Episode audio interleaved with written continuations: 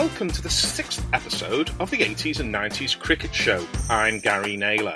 This week, we're looking at the cricket career of media personality Phil Tuffers Tufnell. And in our second innings, we'll focus on England's ill fated 1993 tour to India. For every 333 that grabs the limelight, there's a 123 just as important, if not quite as visible. The 80s and 90s cricket show is sponsored by Anderton Law, the firm that specialises in employment matters. So if you have any issues at work, do not hesitate to contact them at andertonlaw.co.uk. Our guests this week are Pat Murphy, author and veteran BBC cricket reporter. Hello, Pat. Hello, Gary. We're also joined by Peter Hayter, columnist at the Cricket Paper and ghostwriter for, amongst others, Ian Botham and Marcus Trescothick. Hi, Peter. Morning, all. Morning, Reggie. And Graham Gooch, who, well, if you need an introduction, you're listening to the wrong podcast. Don't forget you can find us on the web at 80s and 90s cricket.co.uk. And it's been a pleasure to see so many listeners contacting us via Twitter at CricShow80s90s. You're a Twitter man, Pat. Have you had any feedback?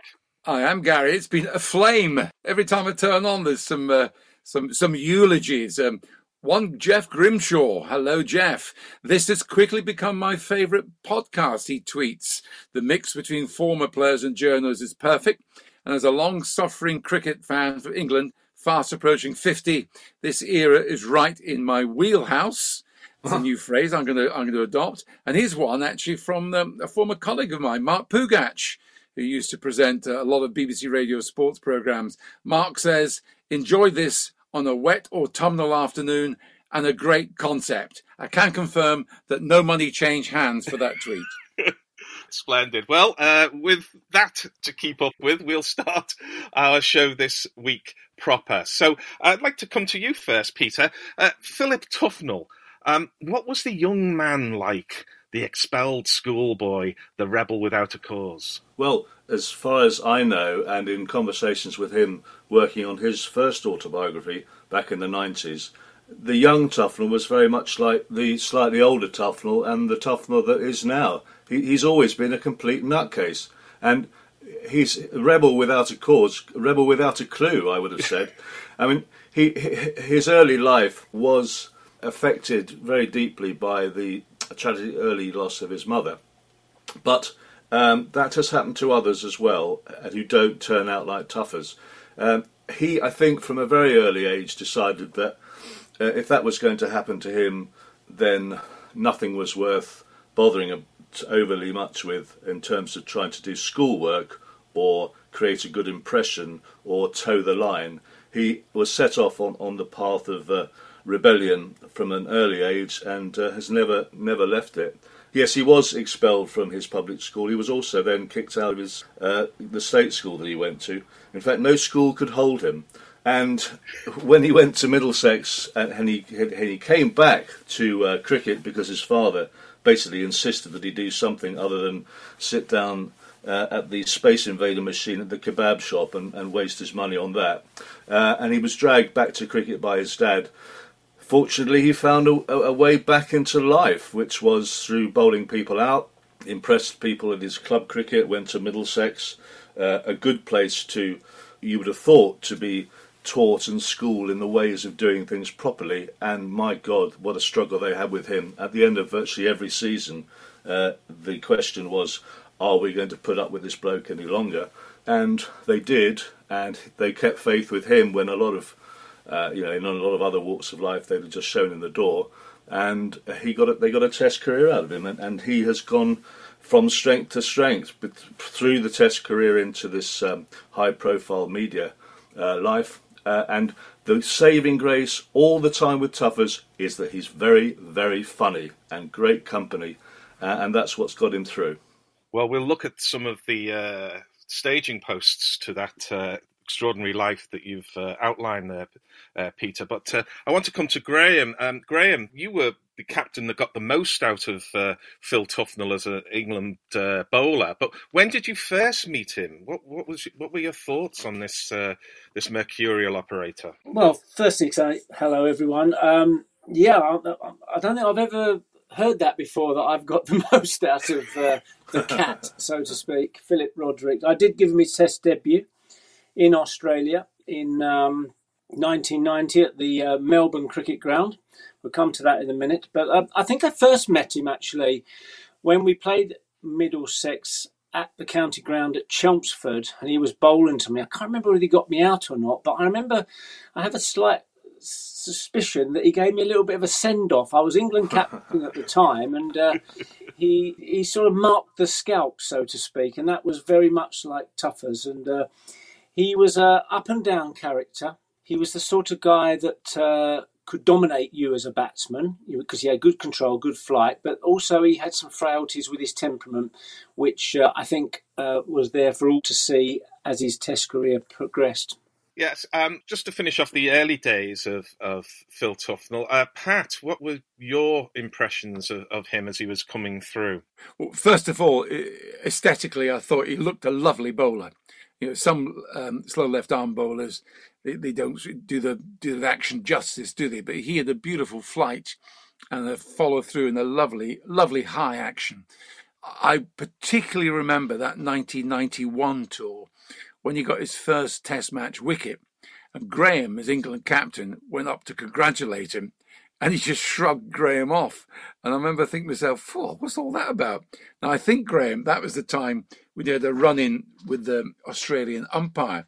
Didn't he ask the umpire, Peter McConnell, how many deliveries there were to be got in, in his over? And apparently the umpire said Count them yourself, you pommy bastard. Is that right? well, it might well have been. I I remember him getting down on his knees in that match at uh, Melbourne and begging the umpire. But um, I think Peter McConnell was the sort of umpire that if you got on the wrong side of him, you were not going to get anything out of him. And uh, I think that proved to be the case uh, in that match. Do you remember him shrugging off your congratulations for his first Test wicket? Sort of. I, I remember him not fielding the ball too well for, off his own bowling, and also I, I, I got the impression quite quickly that uh, he was scared of the ball when it came in the field, um, and lots of players uh, made that comment. You know, um, of course, there, there, was a great line from Ian Chappell. He said that there's always one advantage when Philip's bowling is that he can't be fielding, can he?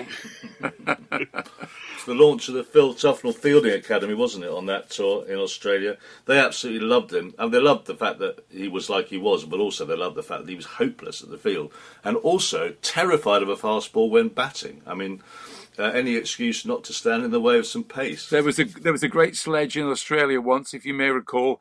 The guy shouted out, "Hey, Tufnell, lend us your brain. I'm building an idiot." Yes.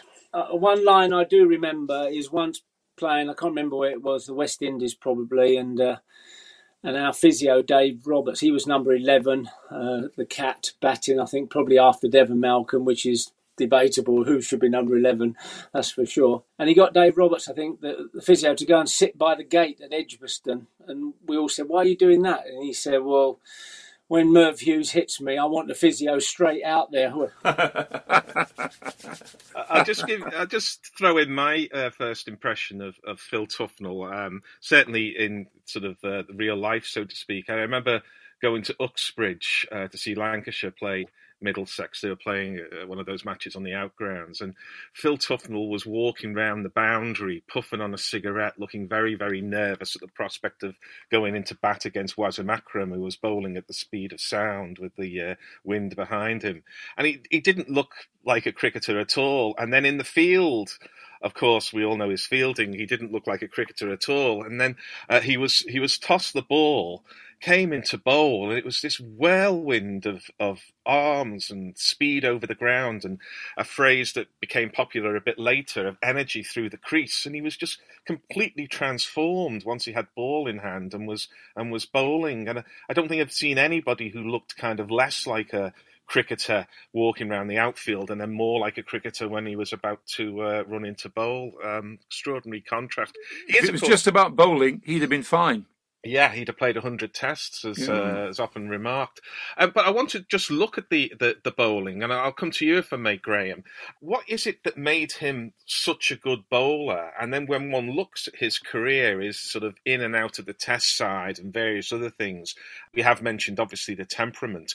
What made him not such a good bowler? I, I think uh, Philip, throughout his career, when people got to know him or believed they got to know him, he polarized thoughts from various captains, from various senior players. They either uh, could accept him, the way he behaved, the way he carried on, on the side of his cricket skills, or they didn't accept it. So you had sort of different camps of people who rated Philip and people who didn't rate not rate his bowling, but uh, as a person, did they want that type of person in the side?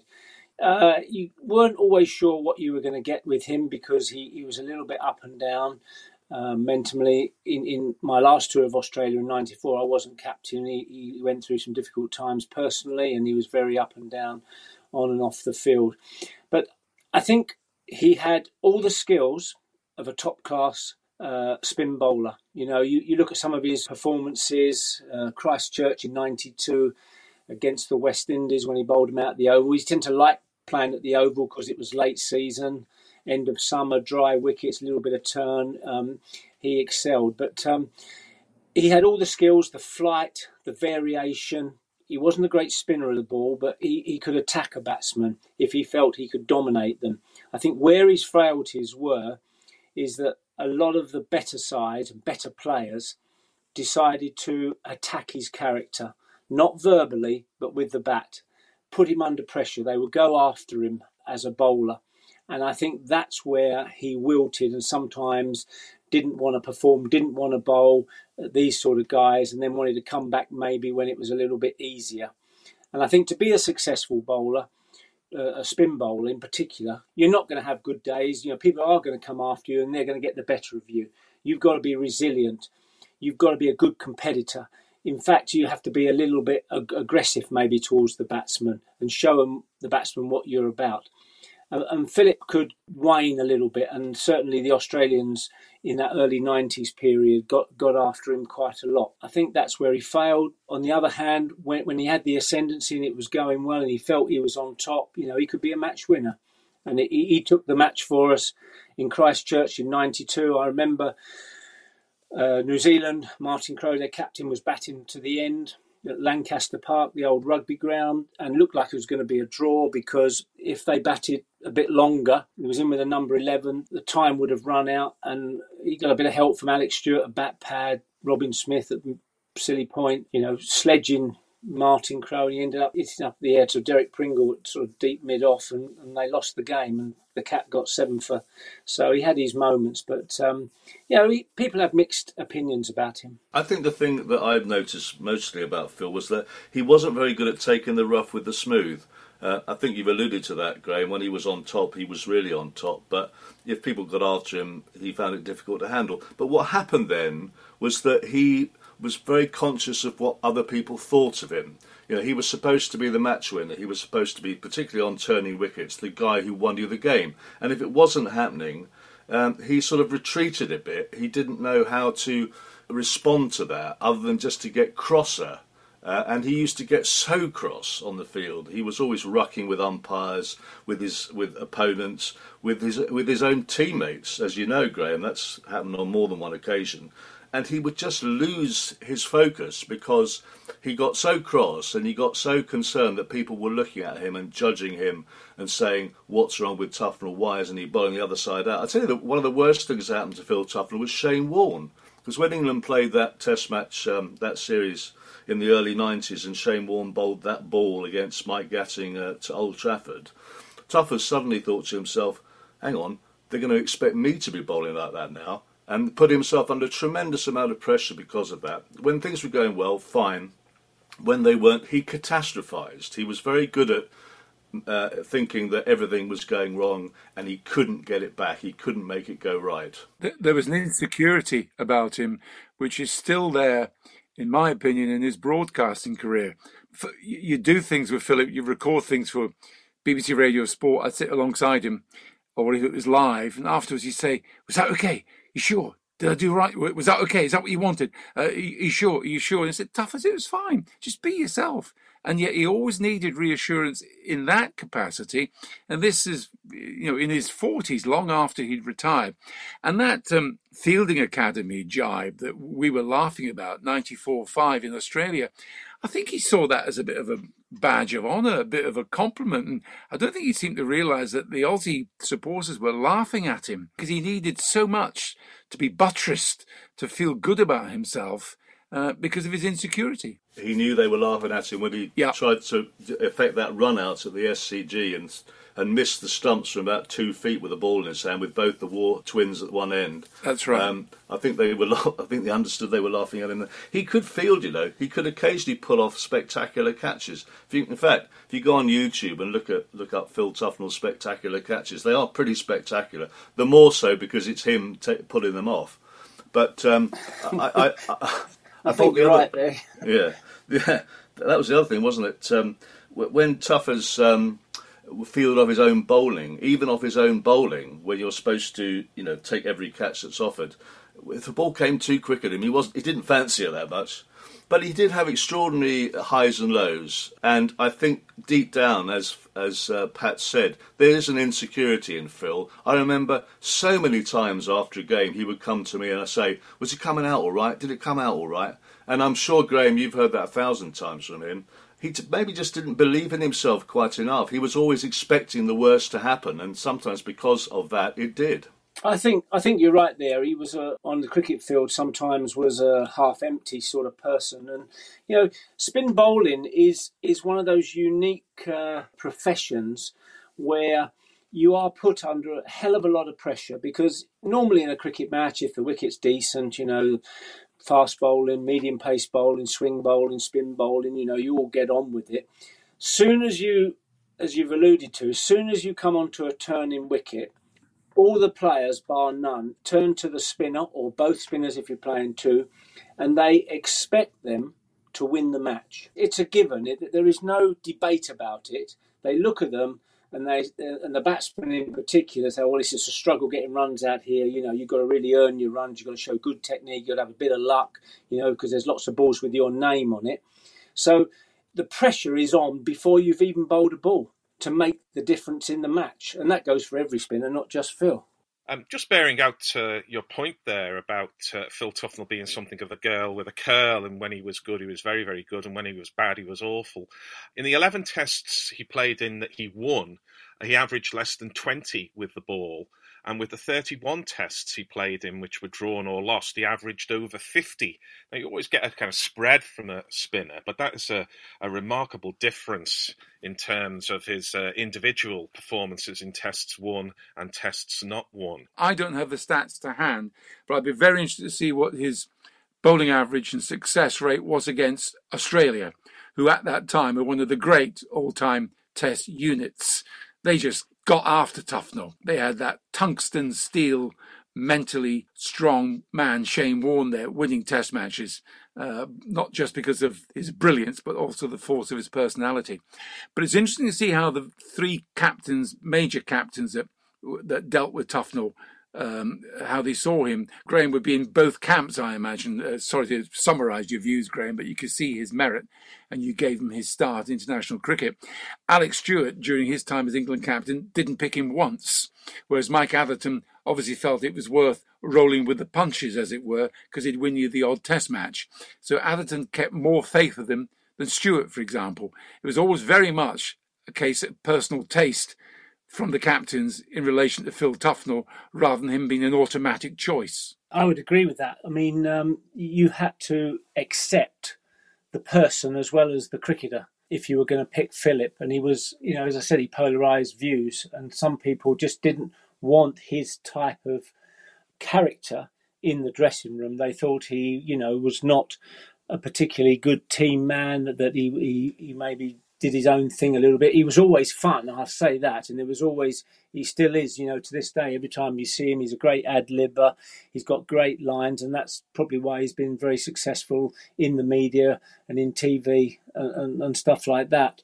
But I think the two captains, the other ones who, who were playing when I was under me when I was captain, Alex Stewart is, is very straightforward sort of guys, whereas I think Michael Atherton was prepared to accept, you know, the bad sides of maybe Philip to get the quality of his bowling. Um, so they had different views on him. Can I just ask a question about Tufnell as a tourist, Graham? I mean, the, we're all sort of living in environments where we're saying things like "done the Netflix, done the sourdough." Phil Tufnell's was uh, "done the elephants, done the poverty." Um, did he get bored on tour? Did did his mind wander? Did the insecurities bubble forward? I, I think he had a few run-ins. I mean, it's well documented. Okay, so the first tour we, in 1990 to Australia, his first tour my recollection as captain that they they were not played. The international matches were not played in the same format as they are now. It's Test cricket and then one day cricket afterwards, so separate squads. In those days, uh, you had one squad, and the matches were mixed up, if I remember. And I think the first international match um, was a one-day match on that tour. Uh, 1990 1991 and um, we had the uh, obligatory team meeting and he wasn't in the side but uh, was told, like all the other players that were not picked, that you you got to keep yourself in good nick tonight because someone might fall over the next day or be ill or whatever, and you could be in the team. Uh, I won't go into all the detail, but uh, he ran, ran into our team manager Peter Lush in the lobby of the hotel at five a.m. ish. Um, probably still had the same clothes on from the night before, so um, he, he picked up his first fine of many I would say, on the very first day of international cricket in Australia yeah. that he was involved with. So, uh, and then it went on from there. In 1994, in Australia, uh, Mike Atherton, I think, was captain.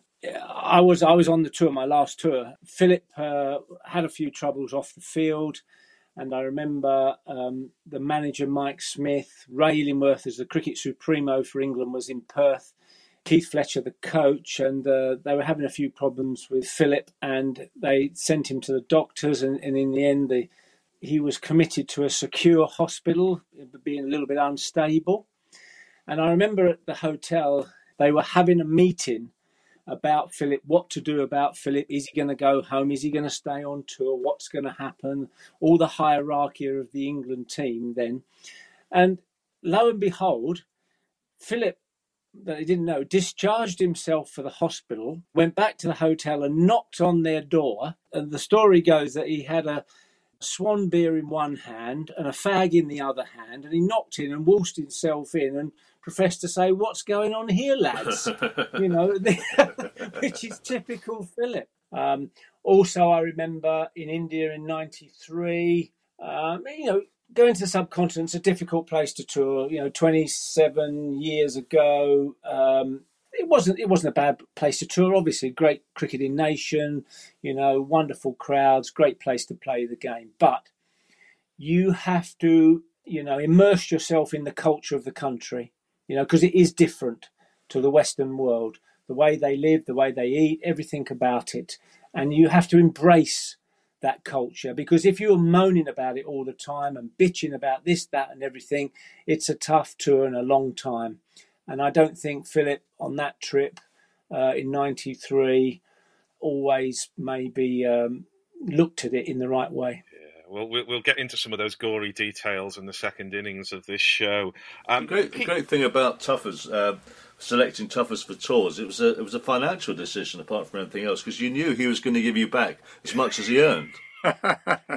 well, I mean, interest. Can I just butt in there because interestingly, okay, so in my career, I dropped uh, Nasser Hussain from mm-hmm. the Essex team twice. Okay, for disciplinary reasons. I won't go into the detail, but anyway, now with Philip Roderick Tufnell, you would never drop him from the team you would find no. him because right. hitting him in the back pocket was where it really hurt him. He'd be very happy if you dropped him. Quite right. He, would be absolutely delighted to sit, out, sit the match out. Yeah.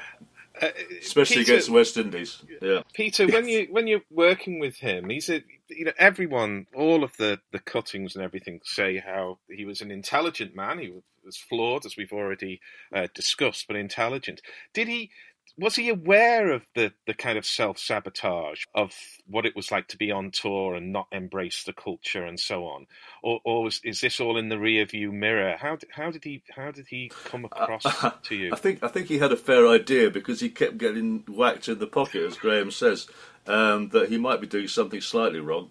Listen, he he could resist everything except temptation, Philip. Mm. Uh, that was his big issue on tour. Um, I, have had, we've all had some absolutely fantastic nights with Phil, but in, uh, you know, for us it might be once in a blue moon. For him, the attempt was to have a fantastic night every night, and and I think actually he did pretty well at that. Uh, not necessarily only in Australia, by the way, but certainly in the Caribbean. I mean, you know. Caribbean being his spiritual home, I think, uh, and he would. I know he was fined on every tour he went for England, and I'm pretty sure he was threatened with being sent home on most of them. Sometimes the reasons were, you know, it was totally um, self sabotage. Sometimes things at home had got to him. He, you know, he had a very volatile personal life uh, with all kinds of history going back to his first wife. Um, and a story appearing when he turned up to play for England in a Test match in Sri Lanka with the News of the World saying that his ex-wife had actually turned to prostitution. So there was it was colourful. Let's put it that way. Um, so th- there was always something going on with Phil. There was always something. You know, the, the, cricket field was his escape, actually. I think, and bowling was his escape from from sometimes pretty horrible reality of what he was going through. And then the other escape was the escape he found in the bar. Uh, I wouldn't say that uh, he was alone in that because quite a few of the guys on tour in those early 90s um, enjoyed the social life, perhaps like well, certainly more than they do now. And it was all fun and games. And for someone like Tuffers, I don't think he even imagined the possibility of not going out when you're in Sydney or you're in Melbourne or you're in Perth or you're in Brisbane or you're in Adelaide and the sun's out and it's beautiful and there's wine to be drunk. His attitude, I think, was, well, what else am I going to be doing? Uh, why not? Yes, the uh, the young people say YOLO, don't they? These days, you only live once, and uh, hmm. and gather together their. their well, he had nine lives, of course. Again. Being the cat, he did yes. have nine lives. I, I, want to, to wrap up our discussion because we're, we're running out of time with a question for all three of you, and I'll I'll, I'll, put the question first to, to Pat. Tufnell played 42 test matches over 12 years for England uh, with various degrees of success. Did he have enough of a go at Test match cricket? Was that a fair return for him? Forty-two tests in hundred in in twelve years. I think it's the return of highly talented cricketer who didn't do himself justice. I think he should have played double the amount of tests in terms of ability and his potential danger, left arm spinner who turns it just enough, a flight and guile merchant on overseas tours. These are big pluses for somebody like Phil Tufnell. I think that in the ledger it must be written didn't do himself justice. You look at so many other players who got so much more out of themselves who lacked his particular talent. Uh, he certainly added to the gaiety of the nation. I think people remember Phil Tufnell for all sorts of reasons, not just his cricketing ability. And now, now that he's a personality, stroke celebrity, he probably settled for that. But if you're talking about cricketer pure and simple, he should have got more out of himself. Peter, well, the irony for me was that um, you know he was an, he was a colourful tourist, and England kept picking him to go on tour. Uh, they didn't play him so much at home. Uh, obviously, the pitches were in places that they went to abroad more conducive, and, and England needed spinners abroad. But um, I think it was telling that to, at the end of his career, when Duncan Fletcher had taken over as England coach, he was certainly not uh, of the same jib as Phil Tufnell in approach to life. And uh, when he was asked about Tufnell being selected for whichever match or tour it was, he said, "Well, I've looked at everyone else, and frankly, I've got no choice but to pick Tufnell." So it wasn't exactly a ringing endorsement. Um, did he get the most out of himself? God, it's a very difficult question. That I, I think he would probably, in hindsight, say no, and that on occasions when he got too aggressive and he got too cross, uh, he might have reined himself in a bit, but then again, you talk to him sometimes, and he said, oh, maybe I wasn't aggressive enough, particularly on that tour to India in '93, when he felt, you know, he was he was treading on thin ice and maybe needed to rein himself in, and didn't have the aggression in his bowling that he previously had had with success. The thing is with Tuffers, you you really didn't know which Tuffers was going to turn up one day to the next, and it was so much to do with his confidence and feeling that he was going to do things and had the full support of people around him.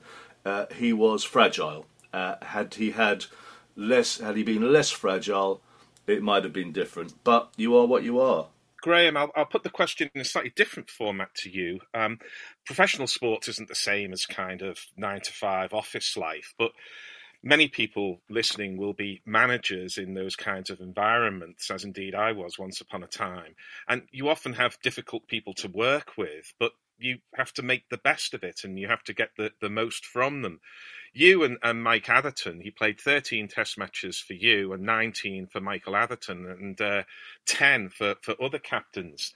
Uh, should those other captains have, have worked with the talent and tried to manage the uh, indiscipline, or were they right to uh, weigh up the cost and benefits and, and say that the uh, costs outweighed the benefits? Every captain, and obviously you're into the era when he played at the start in the early 90s of the coach as well having a big input into team selection. The coach was obviously a selector generally, which is still the case.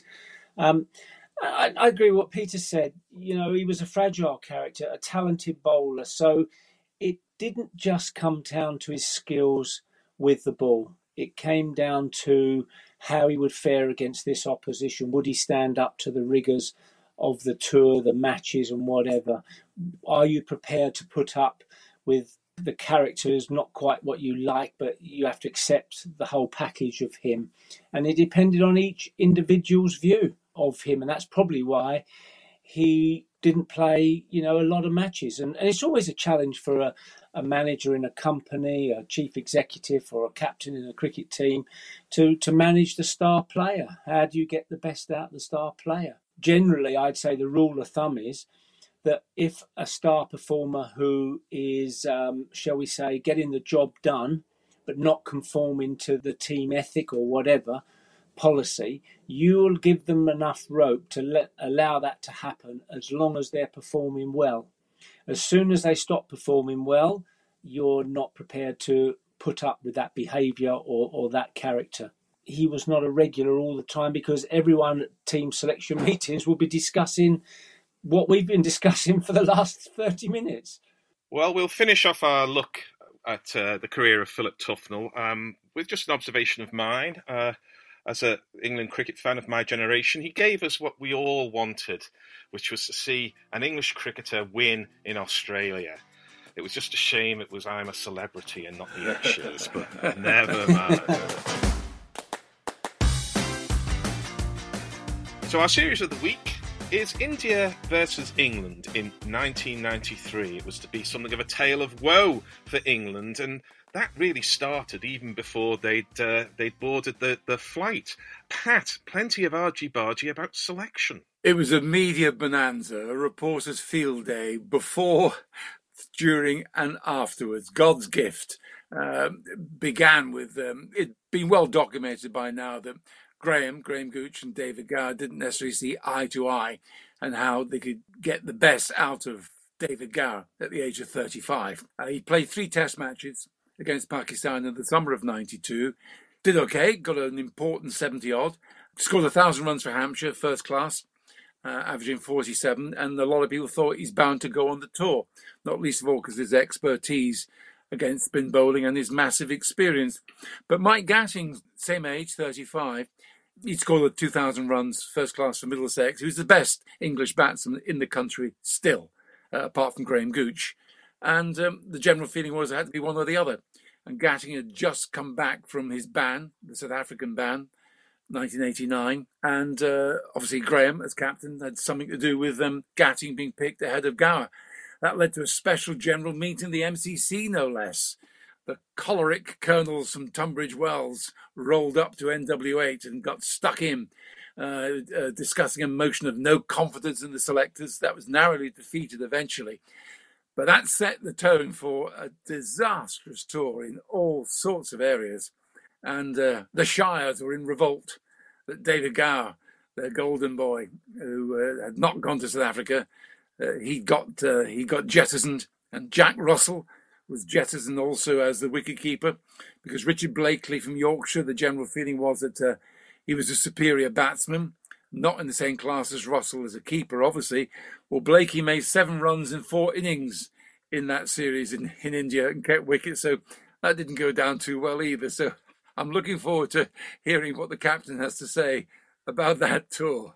uh, Graham, what what effect does that kind of um, of disruption have on a party uh, before it sets off? Because it strikes me as the kind of thing that's instantly forgotten if things are going well, but if things are going less well, uh, surely it, it preys on players' minds. Is that is that a fair thing to say? Well, I, I don't think you want any press comment or stories that uh, are going to detract from your performance because when you go abroad, especially a place like India, 27 years ago, you, you've got to be have unity in the team. You, you've got to embrace the culture of the country. So to have a, I think what you need to remember about tours in those days is that one squad was picked for all the cricket, the test matches, the one day internationals, you, you picked from the same squad. Players only joined the squad if you had injuries, basically. And there was a lot of, you know, obviously conjecture about David. It's well documented with the, the disagreements we had. Um, I'll, I'll go on record now. I've said it many times that we didn't see eye to eye on, on maybe what I, I wanted from him. I wanted him to set the example for the team um, in the way he went about his, his cricket, the way he practiced, the you know the way he talked to all the others, all those sort of things. You know, to be a to be a role model, a mentor to all those young cricketers we had on on the tour. I mean, he wasn't a disruptive person at all, um, but I probably wanted, maybe wrongly, too much from him in that department, and that was not quite his way. What he really gave you, and some would say it's more than enough, is when he took guard, you know, with the bat he was a magnificent player, the best English batsman uh, that I played with. Boycott would dispute that probably, but uh, he was a magnificent player. So that was not a good start. The Jack Russell thing also, feel sorry for Jack, had a lot of time for Jack, but Alex Stewart was keeping wicket. They were swapping between that those roles around about that period. And I think it was felt that you know Richard Blakey was more of a like for like sort of replacement for Alex Stewart in the top order. It didn't work out like that, obviously. So it's fair to say all this time on that you know they're questionable decisions. It might have been different if they would have been there. Who knows? But uh, all I would say about selection is all you can do is make decisions in good faith. Sometimes, hopefully, most of the time they work out. Sometimes they don't. Peter, I want to come to you to fill in a little bit of that background because the, the India we see today, particularly through the IPL, albeit it's it's happening in Dubai at the moment, but we've seen seasons of IPL, and the India that's projected is one of sort of gleaming skyscrapers and giant neon lit adverts of MS Dhoni um, drinking Coca Cola or whatever it might be. The India of 1993 was certainly more uh, developed than the, the one in which you know Douglas Jardine saw off most of the Bengal tigers on, on his tours. But um, what was it like uh, in that kind of in between stage, if if uh, that makes sense? Can you fill in a bit of the background? Well, I've I've been trying to recall that tour uh, the last couple of days in preparation for this chat, and my head is still spinning from the place and the experience of being in India in those days and I don't think the that tour will ever leave me. I hope it doesn't. It was extraordinary. Uh, the things that we encountered and um, the things that happened right from the word go prior to the tour with the selection, but also, you know, there was a lot of civil unrest in India at the time. There'd been a burning of a temple in Ayodhya, uh, which had led to communal violence and hundreds of civilians being killed. There were echoes of what had happened on the previous tour in 1984 when there were two assassinations when England were out there Mrs. Gandhi and then the Deputy British High Commissioner Percy Norris. Uh, and although it was never likely to be that difficult for the England players, a lot of young players found it overwhelming. They just weren't used to the kind of conditions that they were uh, uh, that, that they were experiencing in India from the word go. It wasn't necessarily the food everyone gets, you know, all England cricketers get ill in India at some point in the tour. All England journalists get ill in India at some point in the tour, but it was the noise, the sheer number of people, the colour, the passion, the excitement of the crowds, um, the smoke, the smog in Calcutta, where famously Ted Dexter, who was the chairman of the England Selection Committee, announced that he was going to commission a study into the effects of smog on on um, on international athletes it was it was literally choking a lot of these guys. And I think, I mean, I, I was just as wet behind the ears as some of them. I remember being told some definite do's and don'ts. Don't swim in any, any of the swimming pools. I didn't get why at all, but they, you know, it was like you mustn't go in there. I was actually convinced by a colleague of mine that I shouldn't run the taps for a bath, that I should order a lot of mineral water from reception. In those days, it was called Bisleri water, which is what you needed to drink a lot of to keep cool in these very hot conditions. And I was in the process of filling up my bath with bottles of mineral water because one of these guys had told me you can't you can't sit in the tap water because you'll get some kind of bug. I mean, I was just as wet behind the ears as anyone else.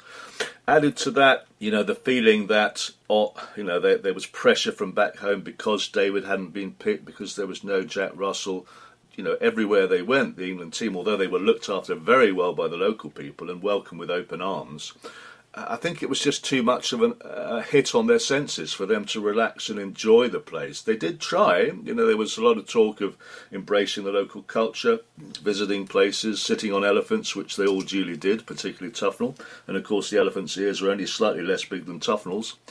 But, you know, at, at, no point did I did I, I or anyone feel that England had control of that trip. That they were did you know they knew what they were supposed to be doing and were going to do it. India had a terrible series in South Africa. They'd had a really poor run. Mohammad Azharuddin was under a lot of pressure as the Test captain. So they were there, you know, for the taking if England could get things sorted out. And then I have to say the selection for the first test just baffled everyone because it seemed obvious that these wickets were going to take spin, and England went in with four seamers, and neither of their first choice spinners. They actually picked Ian Salisbury, who was out there as a net bowler, uh, whereas Emburey and Tufnell didn't play.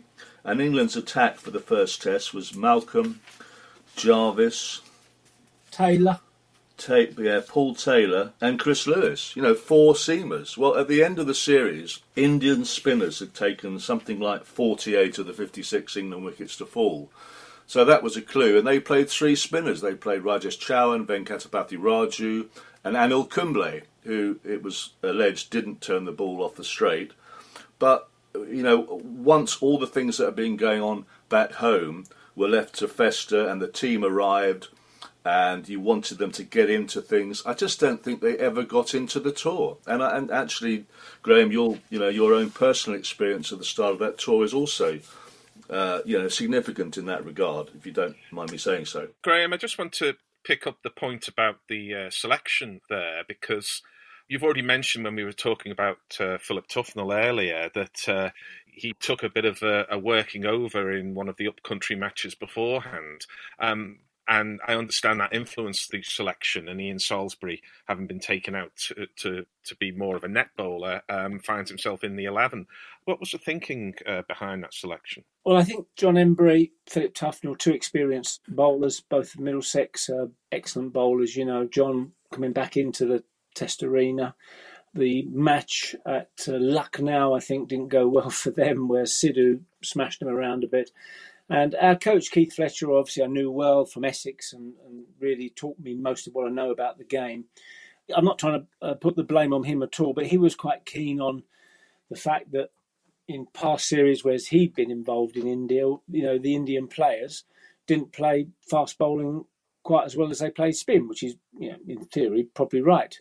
And uh, our spinners didn't look that effective. Ian Salisbury, although he's not the most economical of bowlers, was there to gain experience, but looked like taking wickets. And we hit upon the plan of playing mostly seamers. Um, and obviously, it didn't work because the wickets turned square and we got exposed terribly. You know, there was there's a, a number of other things that were, were, going on on the tour. I mean, um, illness for myself didn't help at the beginning, and getting off to that sort of start didn't really sort of set us up for the tour really so there, there was a you know as i say a, a, number of things that weren't quite right you know with the the david gower scenario at the beginning Uh, we had the tra- well, you know the guys Peter who was there, the travel problems with the India Airlines strike, and, and then using pilots from Kazakhstan, and, and then we had to do train trips. Nothing was smooth on that trip, that's for sure. You were in and out of Delhi, weren't you, Graham, for an eternity for the fortnight leading leading up to the first test at Calcutta. You seem to be on a permanent loop. Well, yeah, I mean, we couldn't fly on, on the normal routes with Indian Airlines, which was the sort of domestic carrier, because all their pilots were on strike. And I remember one of these in Delhi, we were practicing at the, I don't know, Gymkhana ground or I think the army ground, and one of these East European pilots was flying one of the Indian planes, and they obviously wasn't quite sure of the of the controls, and they parked the plane. They landed it off the runway just over our heads, which didn't help. And then we had to do all these train trips, and, and then we had the fiasco with the Tetley Bitter, our sponsor, uh, all these photos were taken of us sitting on these cans of beer at the beginning, promotional photographs for the sponsor. Of course, when we weren't playing well, all these photographs hit the press, mm. surprisingly.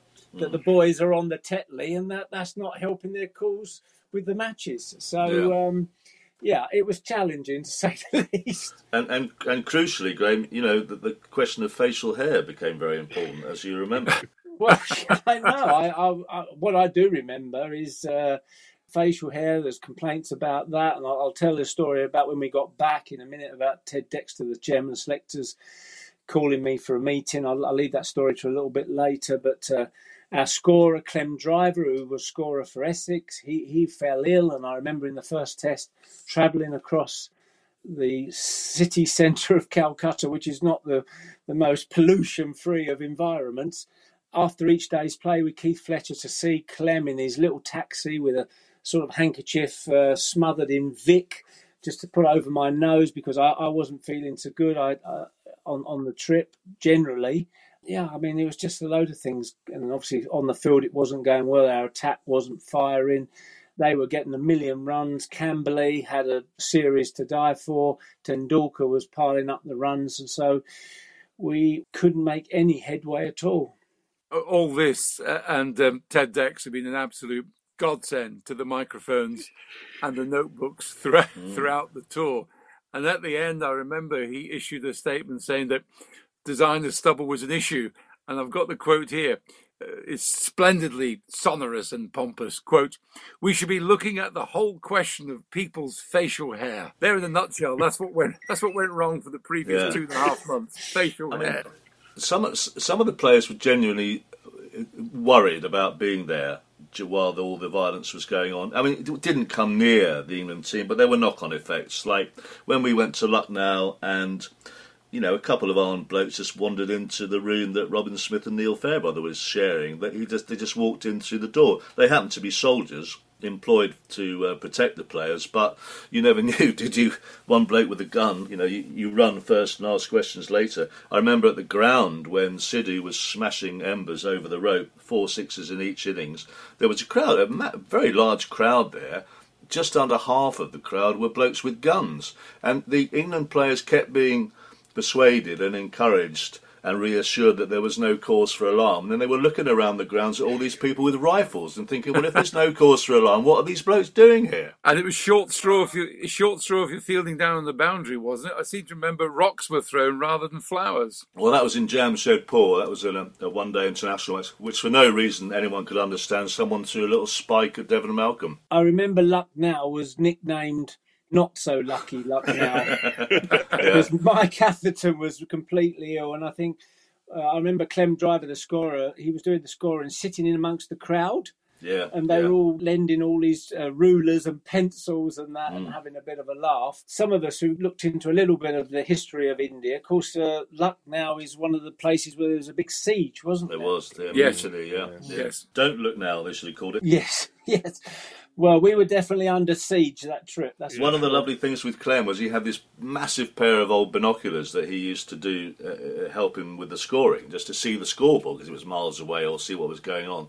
and he was surrounded by these guys who were having a fantastic time, the local guys, uh, and he would just put his binoculars down uh, next to him, and they would be passed from one person to the next and back down the row, so everyone could look through the binoculars. And when he needed them, he just put his hand up, and the binoculars were returned to him, safe and sound, so he'd carry on with the scoring.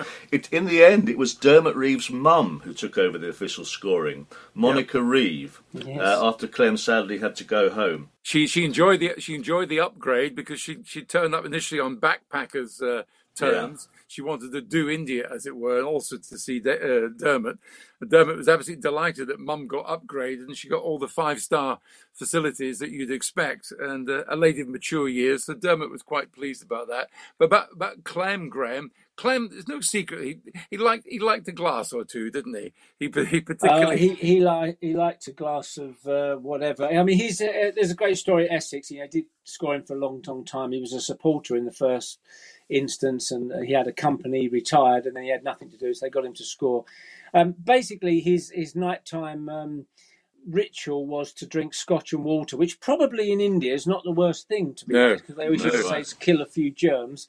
Um, but then some trips, mainly with Essex, not with England, that he would say, "I'm having a non-drinking week." Okay, so his non-drinking week meant he was drinking wine.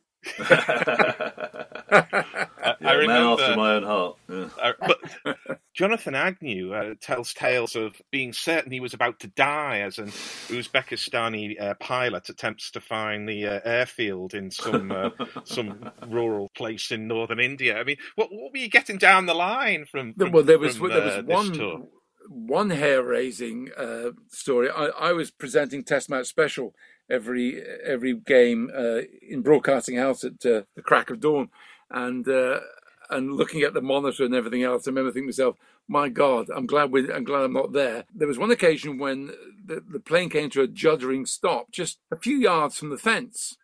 And the co-pilot came over the intercom. I won't attempt to do the accent because it's disrespectful. But basically, he said, "We've done this through the grace of God." That we've landed safely. We've had a total hydraulic failure. so that, that's that's all right then. Uh, it, this is not that important, but I do recall that first Test match in Calcutta because our line kept going down mm. to the TMS commentators, and I, I, I do recall trying to commentate through the fog through, through the mist rather. Absolutely appalling. It was an occasion I was convinced that Paul Taylor had got a wicket and everybody was running towards him. Basically, they were running up the other end because it was the end of the over. So I was a total shambles in the in the sports room that day. Uh, but what I do remember, in cricketing terms, Graham perhaps might agree that Azharuddin's unbeaten hundred on day one was the absolute crucial innings of the series because he came in at 93 for three. They were in trouble. 114 on the end of the day, and he got 182 set up the series because uh, his place was on the line then that day. Yeah, I just want to, to interject there because some listeners won't necessarily have seen Mohammad Azharuddin bat, and mm. you know, mm. his reputation has been sullied uh, uh, over the years. But as a, a batsman, he was the dreamiest of, of right-handed, tall uh, stroke players who who just sort of defined what it was like to have that extra bit of time that class gives. Uh, but I suppose you can't really appreciate that when you're chasing leather at uh, 100% humidity and 100 degrees Fahrenheit, Graham. Well, you know, he, he was a, a sublime player, um, very difficult to set a field to, very risky, like a lot of uh, subcontinent players are, and could manoeuvre the ball around on both sides of the wicket. But what was really difficult with him was that um, if you bowled off stumps, say for instance a, a pace bowler, he might well um, either hit the ball a bit inside out through square cover, or he might whip it through mid wicket. He could go either way. And then if he bowled outside off stump, where most people would try and hit it through the covers, he would hit it the other side. So he was completely opposite and very difficult. And uh, I'm, I'm just looking at the scorecard now. He scored his 100, 182 off 197 balls. I mean, nowadays it would probably be a, about par for the course, but in those days that was amazingly quick. It was a beautiful innings. I remember. I mean, uh, uh again, the assault on the senses that morning in Calcutta. Um, firecrackers were being lit on the on the terraces. There was smog in the air. At one point, just before the start of the game, you couldn't you was very hard to see from one end of the ground to the other. And the noise, oh my God, the noise is almost indescribable. It's like, I, I expect if you were on the field when the noise was at its height, you'd have to stand right next to the person next to you and pretty much shout to be heard it was uh, it was a bombardment of the senses. But Azharuddin, as you said, was absolutely sublime. On the final morning, on the final morning, they only needed 43 to win India. They eventually got home by eight wickets. 25,000 or thereabouts turned up on the final morning just to see them get 40 odd runs. Mm, mm, the mm. enthusiasm was remarkable, wasn't it? Oh, fantastic. Well, cr- yeah. crowds in those days and, and the tour I did before that, you know, I mean, I mean, Eden Gardens is one of the great stadiums of world yeah. cricket for the side. You know, we played the 87 World Cup final. There was 100,000, maybe more than 100,000. But generally, in test matches in that era and before, you'd have a full house. You'd have 20,000 people outside the ground and 5,000 people outside your hotel. Yeah. Mm. Can, can I just um, explore that point a little? Because Christopher Martin Jenkins, writing in the uh, the Telegraph, I, I think he wrote this article that was almost a kind of apocalyptic in its its view, saying the standing of Test cricket in India is at stake in the three match series because there was some concern that the crowds wouldn't turn up and that the uh, malign influence of one day cricket had uh, taken too much of a grip on on Indian cricket fan. But um, it didn't turn out that way. That was one of the reasons why there were so many one-day internationals before the before the test. Uh, why there were one-day internationals before the test started, and why there were eight one-day internationals on the tour and only three test matches. Because the Indian board had shared the same concern that people were not going to turn up for the test matches. Of course, once in India started to thump England virtually on a daily basis, uh, the crowds that came stayed, and the ones that hadn't gone in the first place all turned up and it was a cacophony. I mean, I I, I, I remember of, of all the experiences I've had covering cricket over the years, and there's been a few good and bad. That the noise on that first morning, of that first test in Calcutta, stays with me still. Uh, India had won the World Cup, hadn't they, nine years earlier in '83? So they were building on that new audience and the glamour of it all, plus the traditional love of Test cricket. Obviously, subsequently IPL has, has eaten into that um, traditional love of the game. But at that stage in '92, it was a mixture of both cricketing cultures in India. Well, that, that game in Lucknow we've been talking about, I, I, which was um, uh, the rest of India against England, I think it was. I, there were comfortably over 15, 16,000 people there every day, even though a lot of them had guns, as I said. But they, you know, there was huge support for the game. And everywhere you went, I mean, I was mistaken for Mike Gatting on a couple of occasions. I can't imagine why, by the way. um, but chased for my autograph on a golf course somewhere. I can't remember where that was, Lucknow, Bhubaneswar, or Cuttack. And this huge, this small crowd started to gather because I was playing with a couple of other journos, and I had a, I had an Indian an England uh, T-shirt on me. Some, someone had given it to me. Started playing. Somebody shouted out Mike Gatting, Mike Gatting, and for the rest of the round we were we were followed by a crowd of about thirty or forty kids. All of them wanted my autograph, and I signed. I signed. and you and you charged. Oh, well, of course, yeah.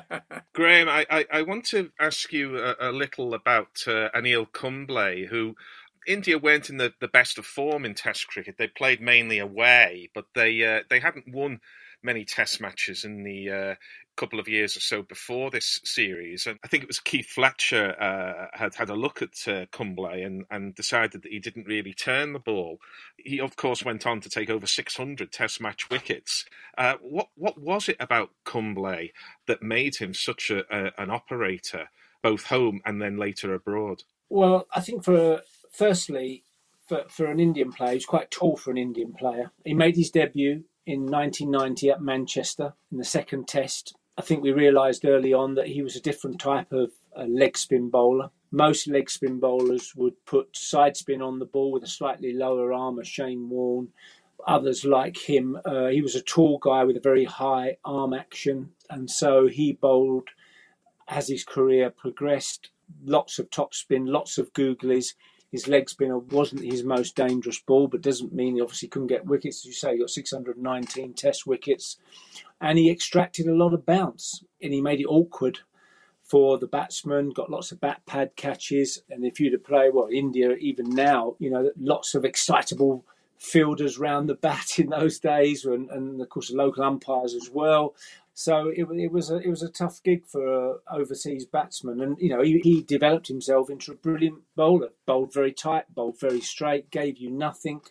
A traditional spinner, you can play the sweep shot maybe if it's outside leg or even if it's outside off as a, a way of releasing the pressure a little bit. Against him, very difficult to do that because he bowled wicket to wicket, bowled very straight, got the bounce, and it was it was very difficult. And he, you know, he became one of the great bowlers. I see 132 matches, 619 wickets. I mean, that's a fantastic record. But he looked significantly quicker than other spinners through the air. It really went down there at quite a lick. Absolutely, he, he bowled it quicker. It was a different style of bowler. You know, he created pressure it wasn't the fact that he was bowling wicket taking balls all the time, but you know, the better the player you're up against the, the, as a bowler, the more you've got to create pressure, and he, he did that with abundance. The last thing I want to say about this uh, this Test match is again to, to you, Graham, if I may, because this was your hundredth Test, and you were you were given a, a, a, some kind of cake or trophy or whatever, which had a, misspelling on it, but you weren't in the in the best of nick health wise. Uh, what was what was it like to to be playing your hundredth test against the the tumultuous background, the uh, the fact that things hadn't gone so well, and feeling more than a bit dicky yourself? Well, if you can achieve hundred tests, you know you've played for a long time, and, you know you're sort of a, it's a nice mark for your career because you know you, you you've showed a degree of consistency to get to that place. I wasn't in the best of health. Most of the tours I went on everywhere, I didn't have any ill health.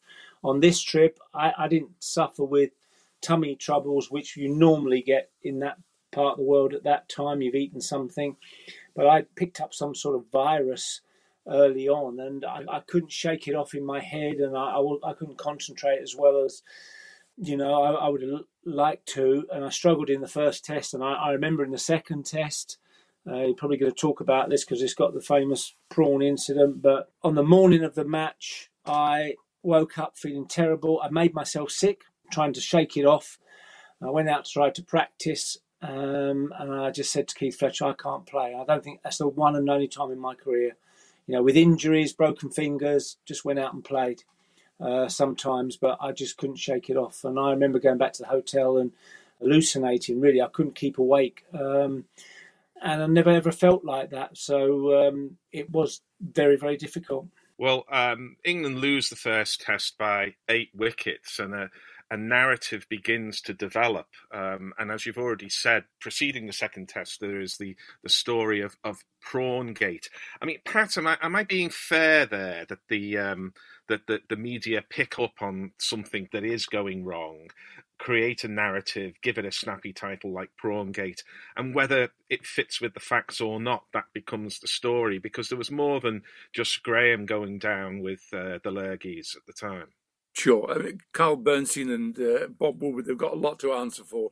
Everything has got the gate uh, attached to it, hasn't it? 1974 Watergate. Um, if England had been playing well, uh, wouldn't, wouldn't have meant, meant a, a, hill of beans. All this stuff about them being scruffy with designer stubble and wearing jeans and all the rest of it. The Indian players themselves weren't exactly sartorially impressive when they turned up at press conferences, but the fact is that they were winning. It was just bad luck. And uh, for, for, something like Mike Gatting to, to, to be laid low uh, by a food ailment was uh, was unprecedented. It was the equivalent to an eclipse. Uh, the, the, the, these things happened. They were eating in a high high class restaurant, a high class hotel, and to the best of my knowledge, Chinese food wasn't on the banned list. It's not like slipping in for a dodgy biryani or a, a, a strange ruby. Fact remains, they were unlucky. Simple as that. Uh, and you you get these kind of things in India. You roll with the punches and and you learn to live with it. And in fact, whenever England have won in India, I've, it's invariably been a tremendous performance and a great example of team spirit. They were just unlucky. Napoleon and his quote, "Give me lucky generals." Uh, everything went wrong for England on that tour, and only some of it, I believe, uh, the finger should be pointed at them about. It's happenstance that these things happen. Yeah, uh, there was drama even before that, of course, in the match at Visakhapatnam when the rest of India played England. Um, Tuffers, who'd been under a lot of pressure, you know, he was he was picked as a senior spinner with Embers and didn't get a game in the first test, and he was playing for a place in the second test. Nothing much was going right for him. He got no balled 11 times by the local umpire, Jaya Prakash, and he, he maintains to this day that he wasn't bowling no balls. And then suddenly there was a ray of light. He lured Tendulkar down the track, beat the shot. Dick Blakey nearly has to collect the ball and take the bails off. Tendulkar's out. Tufnell's in the test side. Unfortunately, Blakey didn't gather the ball. Tendulkar got back, and Tuffers played uh, football with his with his England cap all the way down to his mark at third man. The next at the end of the over, uh, chased round the hotel by Graham to find where he was when they got back. He was actually hiding in the in the bathroom of Robin Smith's room.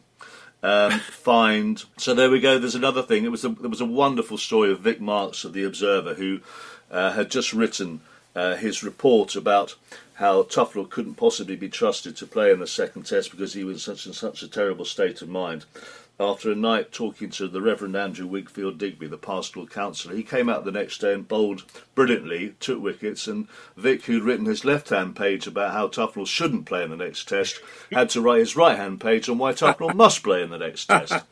A great case of the left hand page not knowing what the right hand page is doing.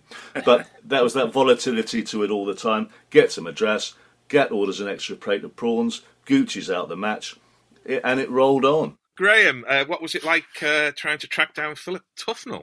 I didn't track him down. I went looking for him. I mean, to be fair, in India, in a place uh, like Vishakhapatnam, that you know, you, are not going to go out the hotel. There's nowhere to go. So you're either going to be around the pool, you're going to be in one of the restaurants, or you're going to be in your room. But I couldn't find him anywhere. And uh, Robin Smith did own up to me. I don't know afterwards, after the tour or wherever. But um, I probably was going to uh, give him a little bit of a talking to about disrespecting the three lions. But anyway, you know, as, as a as a player, you have to accept that people make mistakes. You know, he, his fielding was not. I wouldn't call it top notch. um, so uh, you know, it, it's unfair. You, you know, you behave like that, but he won't be the last player to do that sort of thing, and it still happens to this day. Um, well, it was his fielding was barely even notch, really. But um, yes, uh, pots and kettles come to mind. But um, Peter, in the in the press box there, England are looking to get uh, back into the series. The, the, news comes back from the toss that it's been lost and India are going to bat. Um, I expect word went round that you know strap yourselves in. We're going to be uh, looking at uh, a lot of runs here, and sure enough, uh, 560 of them uh, were scored before Azharuddin pulled out and uh, let England uh, have a bit of torture? Well, uh, Sidhu got 100. I think Kambli, who was in sublime form throughout the series, 50 odd. Tendulkar, there you go, 165. Uh, those runs that uh, everyone knew he was capable of producing, he, you know, he, when he played as well as he can play, you know, even the best bowlers struggled. But England, once again, had picked three seamers. They also, this time, did have Tufnell in the side, and also got Graeme Hick to bowl some more off spin as he had done in the first test, and Salisbury played too. So the balance of the side was probably better in terms of the bowling. But Gat wasn't well. I mean, he Gat played. Of course, Graham didn't play, but Gat, who was ill, and Robin Smith, I think, who also had suffered from that night out with the prawns, both played. And for some reason, Mike Atherton didn't. This was someone something that I couldn't understand, or whether he was still suffering from uh, a virus himself. But the England batting lineup, Robin Smith opened, for instance, with Alex Stewart, Graeme Hick going in three, Gatting four, Fairbrother five, and Blakey was in at six, which is pretty high. I mean, you know, once again, the England batsmen knew exactly how to play England's bowlers um, in their conditions. Uh, Azharuddin wasn't successful this time, but uh, Kumble was a surprise to us. We knew about Tendulkar and we knew about Azharuddin, but um, I should say, because uh, he did look flashy. He did look like you could get him outside, uh, uh, get him out outside the off stump, and so England kept bowling outside the off stump, and he kept cracking it through the covers before. Uh, you learn from experience. Uh, I just think by then, you know, that, that, that it was unstoppable. The the uh, negative momentum against England for you know some of the reasons were self-inflicted, some weren't. The bad luck that Pat's mentioned, interesting selection as we've said before. Once it started, it was so hard to stop, and they didn't have their best batsman to play in that match to even you know try and push against it. Uh, and I think they were just there for the taking by that stage. The major event in that Test match, uh, Peter, surely was Bob's Bistro. Surely that was the highlight. Well, Bob's Bob, Bistro. Bob Bennett, the tour manager. Yeah. Was it um, baked beans, corned beef, and bread. That was his lunchtime buffet. Naan, naan bread, yeah. Naan Baked bread, beans, yeah. corned beef, and naan bread. They set up Bob's Bistro uh, because England didn't want to eat anything other than that.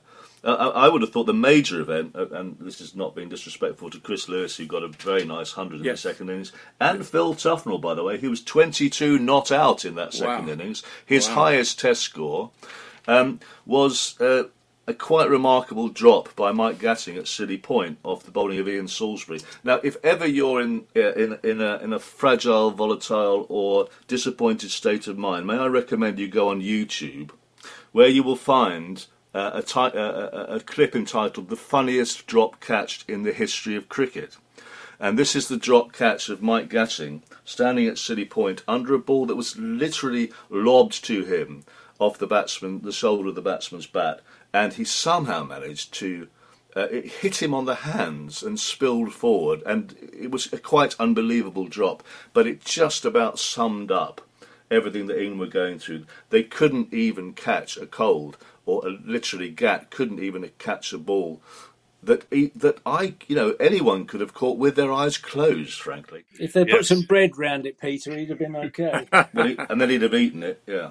Yeah, the uh, the umpire was already raising the finger as uh, Gat was dropping the ball. I understand. I think what happened was, I can't remember who was batting, No. but I think Gat, as the ball went up in that split second, sledged the batsman, saying that we've got we've got something to the effect of "We've got you now." They thought the, he got away with a few decisions or whatever. It took his eye off the ball, Yeah. and the rest is history. I think I think he actually said, "You're out. You're out now, matey." Uh, at which point, matey said, "I don't think I am actually, Gat." and the next most bizarre thing that happened was at the end of the game, for some reason, I think all the England players were rewarded with bicycles, um, which uh, one or two of them started cycling around the outfield at the close of play when they'd lost the Test match by. Uh, quite a considerable margin and innings, obviously, and, and, and the rest. And one of the local sponsors decided this was a good idea to give them all bicycles. Well, uh, England got on their bikes and uh, went off to uh, Bombay, as it was for the third test. Graham, uh, you're returning as captain, but uh, how do you how do you deal with that? You're two 0 down. The series is gone. Um, the the narrative is that that this is just a disaster, and yet you've got to go out and play five days of very challenging Test match cricket. Well, I mean, as a professional, you, you just carry on, don't you? You have to. But um, I would say it was difficult. You know, I don't, I don't remember ever missing a match for illness like that before. I would like to add that there was quite a few players round that table in the hotel that night. All had the same food, Mm. but only two of us really, uh, Gat and myself, really struggled. And he, he you know, he manly went out there and played. Uh, the third test, we won we we got a decent score. What we what, what we thought was a decent score in the first innings, three hundred and odd.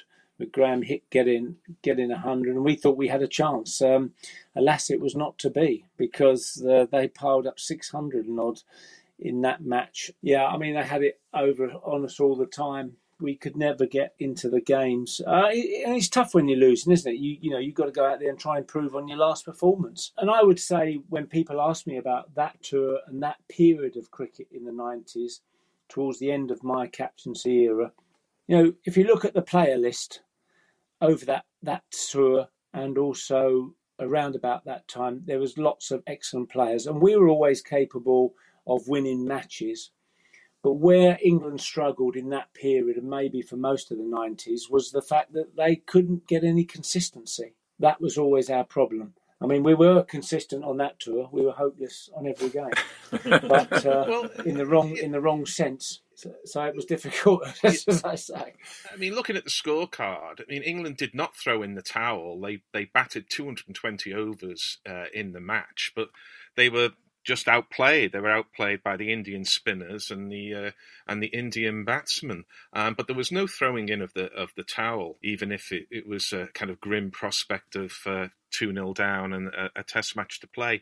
Uh, Pat, what was the, the, the mood back home? Uh, Well, I think I think uh, picking up on Graham's point there about uh, inconsistency, you can home in on Chris Lewis and Graeme Hick, for example, because the previous Test match, Chris Lewis, splendid hundred, his maiden Test match hundred, he reached on his twenty fifth birthday. He got it with a six, and he was beginning to show what he could do when he really bent his back as a fast bowler rather than uh, just as a stock bowler. And I think we had justifiably had big hopes of Chris Lewis then. And then Graeme Hick, it's his 22nd Test match innings before he got his maiden Test 100, but he got it in the grand manner, 58 for four when he came in. All sorts of analogies were being made with Steve Waugh at that time, who'd taken a long time to get his first Test match under for Australia.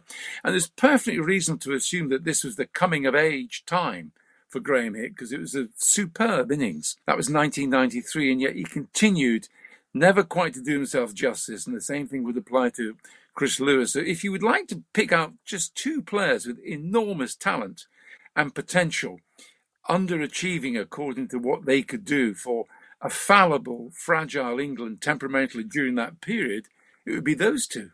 Yeah, and they, they played two test matches the next summer and both were dropped. I think uh, Graeme Hick was dropped about 13 times yeah. uh, in his test career. Now, I, have always maintained that if he and Mark Ramprakash had been the beneficiaries of central contracts long before they came in in 2000, I think they both would have played 100 test matches. Uh, indeed. So, uh, Peter, uh, England um, get a quick punch in the face in the uh, in Sri Lanka in the single test that they played on the way home. They did they did okay in the in the one dayers.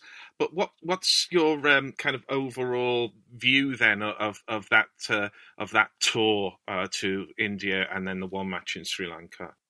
Well, it's probably still my favourite ever tour. I mean, people uh, look aghast when I say that because England lost every single match, and I wasn't glorying in that at all. But it was a tremendous experience travelling around India and seeing those places. Of course, I was doing it as a Sunday newspaper reporter, so there was a bit of time, spare time for me in between uh, in-depth analysis and uh, investigative pieces and golf courses. Um, so I, I was able to relax a bit and see a bit more of it than the players did. And then you kept coming, then the stories just came to you. I mean, it was the gift that kept on giving, I'm afraid. And uh, none of us in, uh, enjoyed uh, the knowledge that people were being ill or were, were breathing in the smog or uh, had to, uh, hadn't shaved today. Um, and not, none of us uh, enjoyed necessarily the fact that uh, England were being beaten up on the field because deep down, you know, although we are of course impartial, it is better if you're writing about a team doing well. It, it, it, there's instant gratification in writing about a team that's doing so badly, and if they're doing badly, they may as well do terribly because that's you know why not. But uh, I, I, I look back on it, and as I say, my head's still spinning from all the experiences that uh, that I remember, and it just, in hindsight and in retrospect, was tremendous fun. Um, however, I did sympathise all the way through with England players who I felt had gone out there and been put in a very difficult situation from ball one in terms of the controversy that had been created by the selection, in terms of the intense fear that was being generated because of the communal violence, because the Air India pilots had gone on strike, because there was just a feeling of unease in the whole country. And then young guys who hadn't experienced it before going out into the cauldron of Calcutta and Madras and Bombay and uh, from which they never actually had their feet on the ground. It was interesting to me that the two guys, as you've mentioned, who got those runs, Chris Lewis and Graeme Hick, considered by some to have fragile temperaments, were two who actually found strength in all that adversity, uh, and one or two of them never, just never got out of it, never got out of bed. Really, uh, I'm afraid uh, it was all too much. Every single game, international match, uh, every, all the Test matches were lost, and rightly so. Uh, England were clubbed uh, at the end of it, you know, I wanted the tour to go on because I was having so much fun. But you could see England just wanted to drag themselves on the play on the plane and, and get home as soon as possible. Uh, Pat Ted Dexter, he was often given to eccentric uh, pronouncements, but in some ways, his concern for the well-being of the players and smog was very much before its time. But it was then it was reported as a, a, another kind of excuse or a, a, distraction. What was the view of, of Ted Dexter in his role? Well, I think I think many people acknowledge that Ted Dexter has been a great player for a start, and also a really original, interesting thinker. But he did put his foot in it on a regular basis, and we in the media we we wanted Ted Dexter to stay as chairman of selectors for evermore because of that kind of aspect. It was a very challenging interesting character with a lot of quirky ideas about cricket. I know people like David Gower and Mike Atherton uh, particularly enjoyed him because of his uh, his imaginative take on cricket. Uh, and I know Graham, you you weren't uh, you weren't against him either. Graham, didn't he come and see you at your house at the end of the tour for for a debriefing, which turned out to be a little bit more different different than you, than you anticipated? Yeah, well, I, I got on well with Ted, and um, which was surprising, really, because he's the one who quoted the phrase before I became captain of England. It's like being hit in the face with a wet fish. Yes, um, which didn't um, didn't impress me, but anyway, I accepted it. Fair enough. And then at the end of the tour, he he phoned me up as chairman of selectors, and he came to my house in in Shenfield in Essex, and. Uh, I was waiting for him, and I'm thinking, well, he, he's going to give me a bit of a, a, going over here about the fact that you know how bad we were. We lost all three tests. There was all this controversy on the tour. We didn't really feature in the, on these turning wickets at all. We could not get anything going, and, and I was prepared for that. What was I going to say? And I was nervous and worried. Anyway, this motorbike drove up the driveway with the leathers on, helmet, stripped them off. There was the blazer and MCC tie on underneath. so that, that was a bit quirky to start with. And he went on about the um, the press coverage and um, the, the Tetley bitter and all the photos and how bad image that looked and, and the, the non shaving and everything. And he didn't really mention anything about the cricket. and uh, and I'm thinking, well, I'm you know I'm here to receive the rocket to take my punishment. And he said nothing about it. And then the straw that broke the camel's back for me is when he said about tracksuits. He said he looked so bad on the on the TV and the, on the press coverage, you know, the, the news coverage in those days. Everyone wearing tracksuits, and I said, "Tracksuits?" I tell him, "What are you talking about?" I said, "Expecting you to give me a right rollicking here. Don't talk to me about tracksuits. I've Been wearing tracksuits, England, for practice since 1986." anyway, so he went on about it, and, and in the end, I had to agree that because he wanted, he wanted, he said, he said this summer against Australia, '93, he said, I think we should practice in um, in whites, like full whites, sweaters and all that. And I said, hang on, Ted. I said, you know, let's let's concentrate on the cricket. Anyway, it went on and on and on, and uh, in the end, we agreed that we would wear white tracksuits for the following series. Graham, what was his tremendous advice to you about how to bat? Because my God, Dexter knew how to bat, and he had some fantastic theories, many of them more interesting than others. But what was his specific advice he once gave you? I'll come to that in a second, but I mean, I must admit, he, he has a website, as some of you might know, where he puts his thoughts and opinions on cricket, and he's certainly worth reading, even at 83 years of age. He, he was a fantastic guy, very, uh, you know, slightly left field a little bit, but um, very interesting to read. He once told me, he said, he said, you've got a bat in a bath not in a, a piss pot. And, and, and probably many people wouldn't know, didn't want to swear really, but what a piss, a piss pot is, like a potty, I suppose they mean, little round bowl. And what he meant was that as a batsman, if you stood in a bath and, and you tried to bat, there's only there's only one way or two ways you can move, forward and backwards, basically. You can't move sideways, you can't move across the crease, you've got to move forward and back. So in a way, it's, a good analogy and a, and a good piece of advice. Talk about left field. Ted was in the next field most of the time.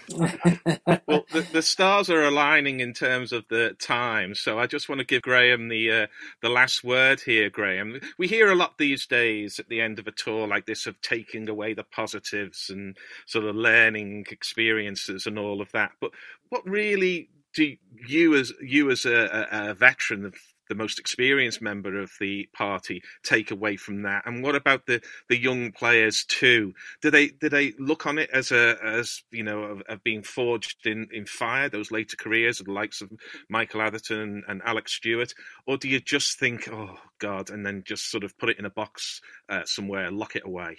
I, I don't think there was any positives really in in terms of the cricket on the field, the technical side. Uh, we, we were outplayed. We we weren't prepared enough for the type of wickets. We couldn't handle how to stage your innings, how to compile, compose innings enough to be consistent in those conditions where the ball turns square. Atherton and, and Stewart um, in particular, as Robin Smith, as youngish batsmen, they would have learned a lot for future tours. They had to learn that, you know, on tour, to be successful, you have to embrace the country because if you're always you're moaning a little bit and, and feeling sorry for yourself, that will impact on how successful you're going to be on the field. That will take your energy and your focus away from what you should be doing is, uh, you know, embracing not only the culture and, and the, the cities and, and the way people live in, in that part of the world, but also the cricket grounds. And I heard Peter say of the of the Calcutta. I mean, in a way, looking back at it for me, when I ever played in India, there's something special about when you turned up to an Indian cricket ground in those days. You had that sort of mist in the place. You know, it's like early morning, uh, as when you woke. There, there was a sort of different environment uh, the matches were in, un- unlike when you get over here or any other place in the world. And you have to embrace all those things. And the best players, generally throughout the world nowadays and, and, and in the past, they, you know, they adjust themselves to those conditions. They're the ones that are most successful. Well, it took even the, the great Australian side uh, a long time to adjust to winning in India, and I think Steve Waugh said it was the, the last mountain to climb, and, and I think they they did. It remains only really for me to thank our guests this week. So my thanks to Pat Murphy. Thank you very much, Pat. Pleasure, Gary. To Peter Hayter. Thank you very much, Peter. Thanks to you. And Graham Gooch. Thank you very much indeed, Graham. Not a problem. Thank you. And it's a goodbye from me, Gary Naylor. We'll be back soon with the next episode of the 80s and 90s Cricket Show, and remember to subscribe to us wherever you get your podcasts.